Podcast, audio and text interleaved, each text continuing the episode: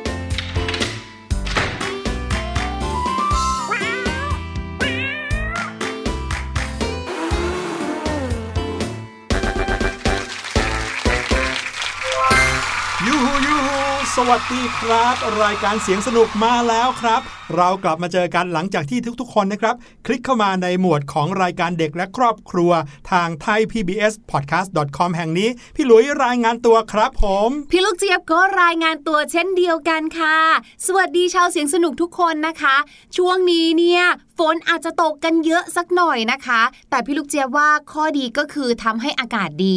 ร้อนน้อยลงหน่อยนะคะ แต่ข้อเสียหรือเป็นข้อที่ต้องระมัดระวังด้วยก็คือว่าอากาศแบบนี้นะคะอาจจะทำให้หลาย ๆ คนเนี่ยไม่สบายง่ายค่ะ ดังนั้นเนี่ยแบบนี้เป็นต้นนะคะ อย่าลืมดูแลสุขภาพตัวเองให้ดีด้วยนะคะ ตอนนี้เสียงของพี่หลุยอาจจะแปลกไปสักนิดหนึ่งนะครับ เพราะว่าก็น่าจะเกิดจากผลกระทบของการไปโดนน้ำฝนเข้าละครับพี่ลูกเจี๊ยบน้องๆครับ เวลาที่มีอากาศชื้นฝนตกเนี่ยพยายามอย่าโดนละอองฝนนะครับ เพราะว่าอาจจะทำให้เกิดอาการเป็นหวัด หรือถ้าใครโชคร้ายหน่อยก็อาจจะเป็นไข้ปวดหัวตัวร้อนไปเลยละครับ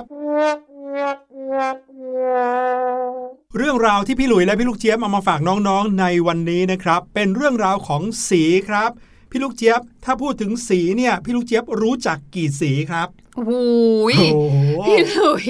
ผู้หญิงอย่างเราเนี่ยนะคะ รู้จักสีเป็นร้อยเลยค่ะทำไมอะทำไมเป็นผู้หญิงแล้วต้องรู้จักสีเยอะเหรอ เพราะว่าโดยส่วนมากแล้วเนี่ย โดยหลักฐานทางวิทยาศาสตร์ด้วยนะครับประกอบกันมาเลยเขาบอกว่าสายตาของผู้หญิงเนี่ยค่ะ สามารถแยกแยะสีได้ละเอียดกว่าผู้ชายอืมว่าแต่เรียกชื่อสีเหล่านั้นน่ะถูกหรือเปล่า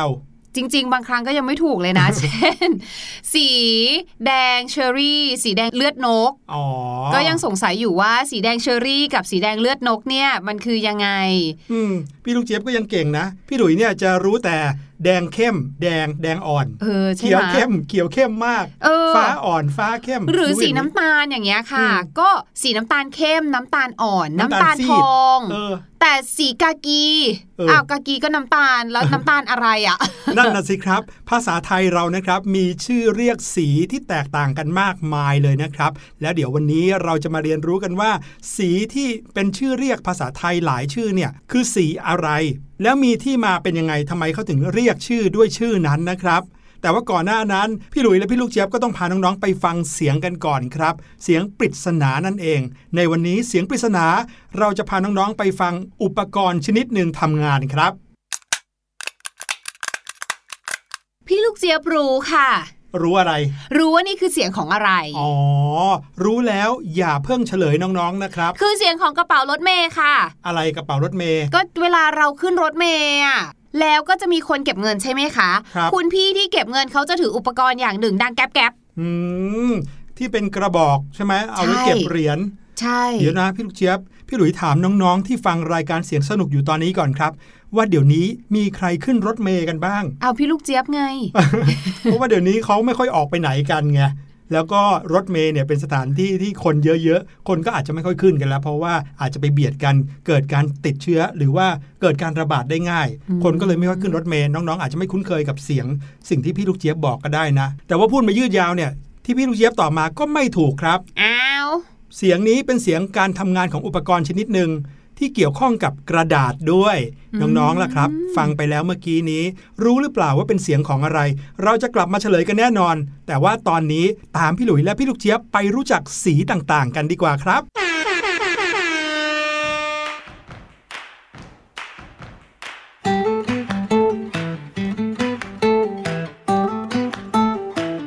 เฉดสีต่างๆ ก็มีมากมายหลายเฉดนะครับ ว่ากันว่ามีนับล้านสีเลย พี่หลุยเนี่ยที่พูดว่าล้านสีได้ก็เป็นเพราะว่าเดี๋ยวนี้เวลาเห็นโฆษณาโทรศัพท์มือถือ หรือว่าโฆษณาโทรทัศน์ทีวี LED เนี่ยนะครับ ก็จะบอกว่ามีเฉดสีถึง 16 ล้านสีอืมโอ้โห 16 ล้านสีนี่เยอะมาก ๆ เลยนะ นับไม่มีทางท่วนเลยนะว่านั่นน่ะว่าสิเท่าไหร่ถึงจะเป็น 16 ล้านอะนั่นน่ะสิคะ และสีโดยส่วนมากเนี่ยนะคะ นอกเหนือจากสีที่เราเรียกกันแบบธรรมดาเลยเช่นสีฟ้า สีน้ำเงิน สีเขียวขาสีม่วงสีแดงก็ ใช่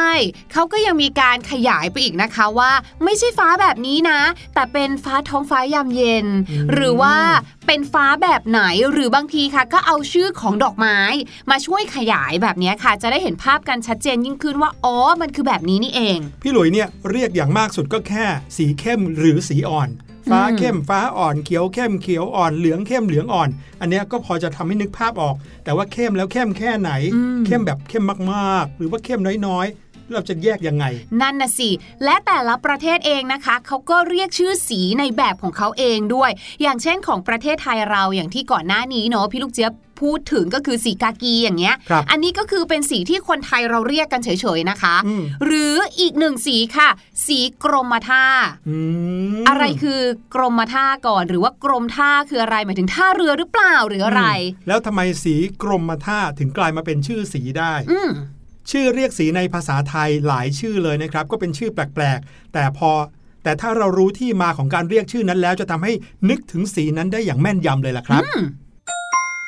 มาเริ่มที่สีแรกกันเลยดีกว่าค่ะ เป็นสีที่พี่ลูกเจี๊ยบเนี่ย เมื่อก่อนนี้ไม่เคยสงสัยเลยอืมเพราะว่ารู้จักสีนี้นะคะ ในภาษาอังกฤษเนี่ยเขาเรียกว่า navy blue ค่ะอืมแต่พอมาเชื่อมโยงกับภาษาไทย เออ navy blue เนี่ยคืออะไรเนาะก็เลยเกิดความสงสัยค่ะ ปรากฏว่าสี navy blue เนี่ยนะคะก็คือสีน้ำเงินเข้มค่ะ หรือสีที่คนไทยเราเนี่ยนะคะเรียกว่า สีกรมท่านั่นเอง ถามว่าอ้าวแล้วทำไมไม่เรียกว่าสีน้ำเงินเข้มเหมือนชาวบ้านชาวช่องเขาล่ะอืมสีกรมท่าเนี่ยนะคะก็คือสีน้ำเงินเข้มเนี่ยแหละค่ะ เรียกตามสีเครื่องแบบของข้าราชการกรมท่าในอดีต เออ พอพูดแบบนี้แล้วเนี่ยนะทำให้สงสัยเลยเนาะว่า แล้วทำไมเขาไม่เรียกว่าสีกรมท่า หรือว่าพออ่านออกเสียงมาแล้วมันอาจจะแปลกๆมากรมท่ากรมท่าเออฟังแล้วเหมือนยังพูดไม่จบยังไงถูกไม่รู้ต้องก็เลยเป็นกรมท่าแบบนี้หรือเปล่านะคะอะคือจริงๆแล้วเนี่ยสีกรมท่าเนี่ยนะคะก็คือสี navy blue ซึ่งเป็นสีประจำกองทัพเรือของสหราชอาณาจักรนั่นเองค่ะ หรือในภาษาอังกฤษนะคะก็คือ British Royal Navy ค่ะ สีนี้นะคะเขาใช้เป็นสีประจำกองทัพเรือมาตั้งแต่ปีคริสตศักราช 1748 แล้วค่ะ และสี Navy Blue นี้เนี่ยก็ได้เผยแพร่ไปสู่กองทัพเรือของประเทศอื่น ๆ ด้วย แน่นอนค่ะ ไม่พ้นประเทศสยามของเราค่ะ เจ้าสี Navy Blue นี้นะคะได้เดินทางมาถึงกรมเจ้าท่าประเทศสยามของเรา ในสังกัดกรมพระคลังค่ะ มีการสันนิษฐานกันว่าเจ้าสีนี้เนี่ยนะคะน่าจะมาตั้งแต่สมัยกรุงศรีอยุธยาแล้วล่ะค่ะ ต่อมากรมเจ้าท่าเนี่ยก็ได้ดูแลในเรื่องของการทูตค่ะ เพราะว่าต้องมีการติดต่อกับชาวต่างชาติที่นั่งเรือมาใช่ไหมก็เลยย้ายไปอยู่สังกัดกระทรวงการต่างประเทศ ตั้งแต่สมัยรัชกาลที่ 4 แล้วก็มีการย้ายสังกัดเรื่อยมา ปัจจุบันนี้นะคะ ก็ได้ไปอยู่ในสังกัดกระทรวงคมนาคมเรียบร้อย แต่เราก็ยังคงเรียกสีน้ำเงินแบบนี้นะคะ ว่าเป็นสีกรมท่ากันอยู่ค่ะ ครับผมติดปากกันมาว่างั้นเองใช่แต่ว่าพอพี่หลุยนึกถึงสีกรมท่านะครับ จะไม่ได้นึกถึงน้ำเงินเข้มนะอืมจะนึกถึงน้ำเงินเข้มแล้วก็อมเทาๆนิดๆด้วยอืมเออ มันมีความแตกต่างกันนะ เหมือนกับสีนี้แหละครับ พี่ลูกเจี๊ยบ สีโอโรสครับสีโอโรสเนี่ยเป็นสีที่หลาย ๆ คนเมื่อได้ยินคำนี้แล้วจะนึกถึงสีของดอกกุหลาบครับ ดอกกุหลาบที่ขายกันอยู่ตามท้องตลาดโดยทั่วไปเนี่ยมักจะมีอยู่สีขาว สีแดง สีชมพู แล้วก็สีออกส้มๆหน่อยเนี่ยนี่ก็คือสีโอโรสครับOld Rose เนี่ยก็แปลตรงตัวเลยนะว่าสีกุหลาบที่เก่าแล้ว Old Rose แต่ปรากฏว่าคำว่า Old Rose หรือว่าสี Old Rose ในต่างประเทศ กับสี Old Rose ที่พูดถึงในประเทศไทยเนี่ยเป็นคนละสีกันซะอย่างนั้นครับถ้าน้องๆนึกภาพดอกกุหลาบสี Old Rose เนี่ยน้องๆจะนึกเป็นสีส้มอ่อนใช่ไหมครับ ซึ่งสีส้มอ่อนเนี้ยในภาษาอังกฤษเขาใช้คำว่าสีพีชครับ เหมือนกับสีของลูกพีชนั่นเอง ส่วนถ้าเกิดว่าเป็นสีส้มเข้มขึ้นมานิดนึงนะครับ อมชมพูหน่อยๆ เขาจะเรียกว่าสีคอรัลแต่พอเป็นโอโรสของฝรั่งเนี่ยจะออกเป็นสีคล้ายๆ กับสีกะปิในประเทศไทยครับ คือเป็นสีชมพูที่หม่นๆ มีเทาๆเข้ามาปนๆนะครับ ฝรั่งจะเรียกว่าโอโรส ส่วนสีที่มีความเข้มอยู่ตรงกลางระหว่างสีโอโรสของไทยกับสีโอโรสของฝรั่ง เขาเรียกว่าสี coral ครับ คล้ายๆกับชมพูผสมส้มนั่นเอง น้องๆจะเห็นสี coral เนี่ยบนลิปสติกของสุภาพสตรีซะเยอะเลยล่ะครับ อีกหนึ่งสีที่น่าสนใจไม่แพ้กันเลยนะคะ ก็คือสีกากีนั่นเองค่ะ พี่ลูกเจี๊ยบเนี่ยสงสัยมานานว่าสีกากีเนี่ยคืออะไรมันคือสีเดียวกับบรรดาชุดซาฟารีหรือเปล่าแบบนี้นะคะ ปรากฏว่าสีกากีเนี่ยถ้าพูดถึงเนี่ยนะคะเป็นคำพูดเนี่ยให้นึกถึงสีน้ำตาลอมเหลืองค่ะ หรือถ้าเทียบเคียงกับปัจจุบันก็น่าจะเป็นสีเบจนั่นแหละค่ะ ส่วนบ้านไหนนะคะที่มีคุณพ่อคุณแม่หรือว่าญาติญาติในครอบครัวรับราชการก็จะคุ้นเคยกับสีนี้เป็นอย่างดีเลยแหละค่ะ เพราะว่าเป็นสีของชุดข้าราชการนั่นเองค่ะคำว่ากากีเนี่ยนะคะ ถ้าไม่นับเพลงกากีนัง กากากีนังนั้นกากีนังครับอ๋อคนละอันใช่ไหมกากีเนี่ยโดยส่วนตัวอย่างพี่ลูกเจี๊ยบเนี่ยนะคะ ที่รู้จักเนี่ยหมายถึงเป็นแบบผู้หญิงอย่างนี้ใช่ไหมคะ แต่ปรากฏว่าคำว่ากากีเนี่ยมีหลายความหมายมากๆเลยล่ะค่ะ คำว่ากากีเนี่ยนะคะ ความหมายที่หนึ่งนะคะ มาจากภาษาบาลีสันสกฤตค่ะ แปลว่ากาตัวเมีย ถ้าสมมุตินะคะคำคำนี้ค่ะ กากีกอไก่สระอากอไก่สระอีใช่ไหมคะ ถ้าคำนี้ไม่มีสระอีนะคะคำนี้จะหมายถึงนกกาตัวผู้ อีกหนึ่งความหมายของคำว่ากากีเนี่ยก็เกี่ยวข้องกับผู้หญิงเหมือนกันค่ะ ซึ่งกากีนี้นะคะ มาจากวรรณคดีไทยเรื่องกากีนั่นเองค่ะ ซึ่งก็จะเกี่ยวกับผู้หญิงที่มีแฟนหลายคนนั่นเองและความหมายสุดท้ายของกากีนะคะ ก็หมายถึง สีน้ำตาลปนเหลือง หรือว่าสีสนิมเหล็กนั่นเองค่ะ โดยคำนี้นะคะ อาจารย์ดีเรก กุลสิริสวัสด์นะคะ ได้อธิบายเอาไว้ในหนังสือความสัมพันธ์ของมุสลิม ทางประวัติศาสตร์ และวรรณคดีไทยเอาไว้ว่า สีกากีเนี่ยนะคะเป็นสีเครื่องแบบทหารของอินเดียค่ะ โดยเฉพาะในแคว้นปัญจาบนะคะ เมื่อประมาณ 100 กว่าปีมาแล้วค่ะคำนี้เนี่ยเรียกในอินเดียว่าคากีค่ะ ซึ่งแปลว่าฝุ่นหรือดินนั่นเองค่ะ แต่ว่าเราเนี่ยใช้กันมาเรื่อยๆนะคะ ก็เพี้ยนกลายเป็นคำว่ากากีนั่นเองค่ะอืในอดีตเรียกสีนี้ว่าสีคากี ใช่คากีกากีกากีกากีกากีเออเปลี่ยนมาเป็นกากีเฉยแต่ก็เกือบจะเป็นคากีเหมือนกันนะ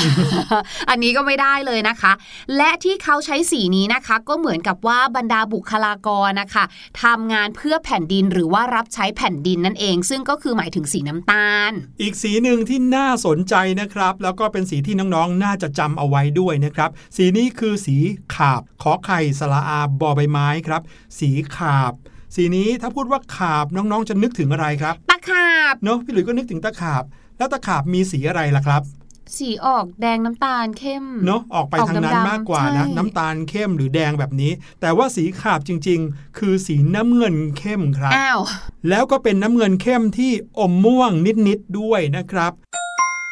น้องๆ เห็นสีขาบมาตั้งแต่เด็กจนโตกันเลยทุกคนพี่หลุยมั่นใจ เพราะว่าใช้เป็นสัญลักษณ์แทนสถาบันพระมหากษัตริย์ ที่อยู่บนธงชาติไทย หรือว่าธงไตรรงของเรานี่เองครับดังนั้นที่บอกว่าธงไตรรงมี 3 สี คือสีแดง สีขาวแล้วก็สีน้ำเงิน จริง ๆ แล้วสีน้ำเงินนี้คือ สีขาบนั่นเองครับ สีขาบนี้นะครับมีการสันนิษฐานว่าที่เรียกว่าสีขาบก็เพราะว่าสีนี้มาจากสีปีกของนกตะขาบครับอ๋อเอามีนกชื่อนี้ด้วย ใช่ไม่ได้หมายถึงเจ้าตะขาบที่มีขาเยอะๆอย่างนั้นนะครับ มาจากสีปีกของนกตะขาบที่เป็นสีน้ำเงินอมม่วงแบบนี้ แล้วเจ้านกตะขาบเนี่ยก็พบได้ทั่วไปในประเทศไทย ยกเว้นทางภาคใต้ฝั่งอันดามัน สีขาบนี้นะครับ นอกจากบนธงชาติไทยหรือว่าธงไตรรงแล้ว ก็ถูกใช้ในงานศิลปะไทยมากมายเลย ที่เห็นเด่นชัดก็คือกระเบื้องของเจดีย์ประจำพระองค์รัชกาลที่ 4 ในวัดพระเชตุพนวิมลมังคลาราม ราชวรมหาวิหารครับ อีกหนึ่งสีค่ะเป็นสีที่พี่ลูกเจี๊ยบชอบมากๆเลย ก็คือสีแดง แต่ไม่ใช่สีแดงธรรมดานะคะ เพราะว่าเป็นสีแดงสดเลยค่ะ หรือนะคะในภาษาไทยเรามีชื่อเรียกโดยเฉพาะด้วยค่ะ ก็คือ สีแดงชาติค่ะ เอ๊ะ พี่ลูกเจี๊ยบเคยได้ยินแต่สีแดงฉาน อันนี้สีแดงชาตินะคะ ในภาษาอังกฤษค่ะ ใช้ว่า crimson red นั่นเองค่ะ C R I M S O N crimson นะคะ crimson red ก็คือสีแดงสดนั่นเองค่ะ แต่ที่คนไทยเราเนี่ยนะคะเรียกว่าสีแดงชาติเนี่ยก็เพราะว่าคำว่าชาติในที่นี้เนี่ยชอช้างสระอาดอเด็กนะคะ ไม่ได้เกี่ยวกับชาติแบบว่าชาติไทยของเราแบบนั้นเนาะชาติเนี่ยนะคะจริงๆแล้วเนี่ย เป็นผงสีแดงชนิดหนึ่ง ที่มาจากแร่ธาตุที่ชื่อว่าซินนาบาร์ค่ะ เขามักเอาไว้ใช้เขียนหรือว่าเป็นการตีตราสิ่งต่างๆ ในสมัยก่อนนะ บางทีเราอยากจะมีเหมือนตราปั๊มอะ แต่ว่าในสมัยก่อนยังไม่มีหมึกนึกออกไหมคะ เขาก็จะใช้เจ้าแร่ธาตุตัวนี้เนี่ยแหละค่ะ มาขูดขูดขูดทำผสมน้ำนะคะ ให้กลายเป็นเหมือนน้ำหมึกแบบนี้ค่ะครับแล้วก็ปั๊มลงไปนะคะ เมื่อก่อนเนี้ยนะคะเขายังนำมาทำยาไทยได้อีกด้วยนะคะ ชาติเนี่ยมีสีแดงสดทำให้เราเรียกสีแดงในเฉดนี้ว่าแดงชาตินั่นแหละค่ะ สีนี้นะคะประเทศไทยเราเนี่ยได้รับมาจากประเทศจีนค่ะ ชาวจีนเนี่ยมักใช้เขียนหู ใครรู้จักบ้าง พี่ลูกเจี๊ยบรู้จักบอหู เอ้ยเออเออใช่ใช่ใช่เออเนาะมีความน่าสนใจกันไม่อยู่รู้ถูกต้องค่ะ คือฮูเนี่ยนะคะเหมือนกับว่าเป็นป้ายหรือว่าเป็นยันพี่ลูกเจี๊ยบใช้อย่างนี้ละกัน เป็นยันที่เรียกความโชคดีอะเขาก็มักจะมีเอาไว้ติดบ้านติดกระเป๋าแบบนี้นะคะ และคนจีนเขาก็มักจะนิยมสีแดงอยู่แล้วว่าสีแดงเนี่ยเป็นสีของโชคดีใช่ไหมนั่นแหละเขาก็จะนำมาเขียนกันนะคะ นอกจากนั้นนะคะก็ยังมีการนำมาผสมกับน้ำมันเพื่อใช้สำหรับการประทับตราต่างๆ ด้วยค่ะ ในเวลาต่อมาค่ะ พอเราเริ่มประดิษฐ์ตลับหมึกสำเร็จรูปแล้วนะคะ เราก็เริ่มไม่มีเจ้าผงชาติอันนี้อีกต่อไปค่ะสีต่อไปนะครับเป็นสีที่เราอาจจะเคยเห็นบ่อยๆนะครับ แต่ว่าไม่รู้จักว่าเรียกว่าสีอะไร แถมชื่อของเขาก็ไพเราะมากๆเลย สีนี้มีชื่อว่า สีเขียวไข่กาครับ สีเขียวไข่กาก็คือสีเขียวนั่นแหละ แต่ว่าเป็นเขียวอ่อนมากๆเลย แต่เป็นโทนอ่อนที่อมสีฟ้าจางๆเอาไว้ครับ ชื่อของสีก็ตรงตัวเลย มาจากสีของไข่อีกา เจ้าอีกาที่ตัวสีดำๆเนี่ย แต่ไข่ของเขาออกมาจะมีสีเขียวครับ แล้วก็เป็นสีเขียวอ่อนแบบนี้ที่เรียกว่าเขียวไข่กา เพราะว่าเอามาจากไข่ของอีกานี่เอง แต่ว่าบนไข่ของเจ้าอีกานี้นะครับจะมีจุดๆสีน้ำตาลปนอยู่ด้วยแบบไข่นกกระทา สิ่งของสีเขียวไข่กาที่คุ้นหน้าคุ้นตากันเลยนะครับ ก็คือบรรดาเครื่องเคลือบหรือว่าเครื่องสังคโลกต่างๆ ครับเป็นสีที่ทำขึ้นยากแล้วก็ต้องใช้เทคนิคพิเศษมากๆเลยครับ เนื่องจากว่าเขาจะต้องนำดินไปเผานะครับ จะต้องเป็นดินเฉพาะชนิดด้วยนะครับ เอาไปเผา เสร็จแล้วก็ต้องเคลือบดินอีกชั้นหนึ่งที่ผสมกับขี้เถ้าไม้ชนิดหนึ่งครับ นำไปเผาแล้วก็จะได้สีเขียวแบบเขียวไข่กาเลย เทคนิคนี้คนไทยเรียนรู้มาจากจีนตั้งแต่สมัยสุขโขทัยแล้วล่ะครับโอ้โหถ้านึกๆนะบรรดาแจกันนะครับที่เอาไว้ใส่ดอกไม้บนหิ้งพระ หรือว่าปิ่นโตใส่ของในสมัยอดีตเนี่ย ก็ทำเป็นสีเขียวไข่กากันแหละครับอืม ดูเหมือนเป็นเขียวพาสเทลเขียวมิ้นท์มิ้นท์อ่อนใช่ ไม่น่าเชื่อว่าชื่อเรียกสีต่างๆ ในภาษาไทยเนี่ยก็มีที่มาที่น่าสนใจเหมือนกันนะพี่ลูกเจี๊ยบๆใช่ค่ะ เอาละค่ะจากเรื่องราวของสีที่น่าสนใจนะคะ ไปฟังเพลงที่น่าสนใจกันบ้างดีกว่าค่ะ แล้วเดี๋ยวหลังจากฟังเพลงอย่างเพลิดเพลินแล้วนะคะ พี่ลูกเจี๊ยบก็จะมีเรื่องราวคำศัพท์ สนุกสนานมาฝากด้วยค่ะ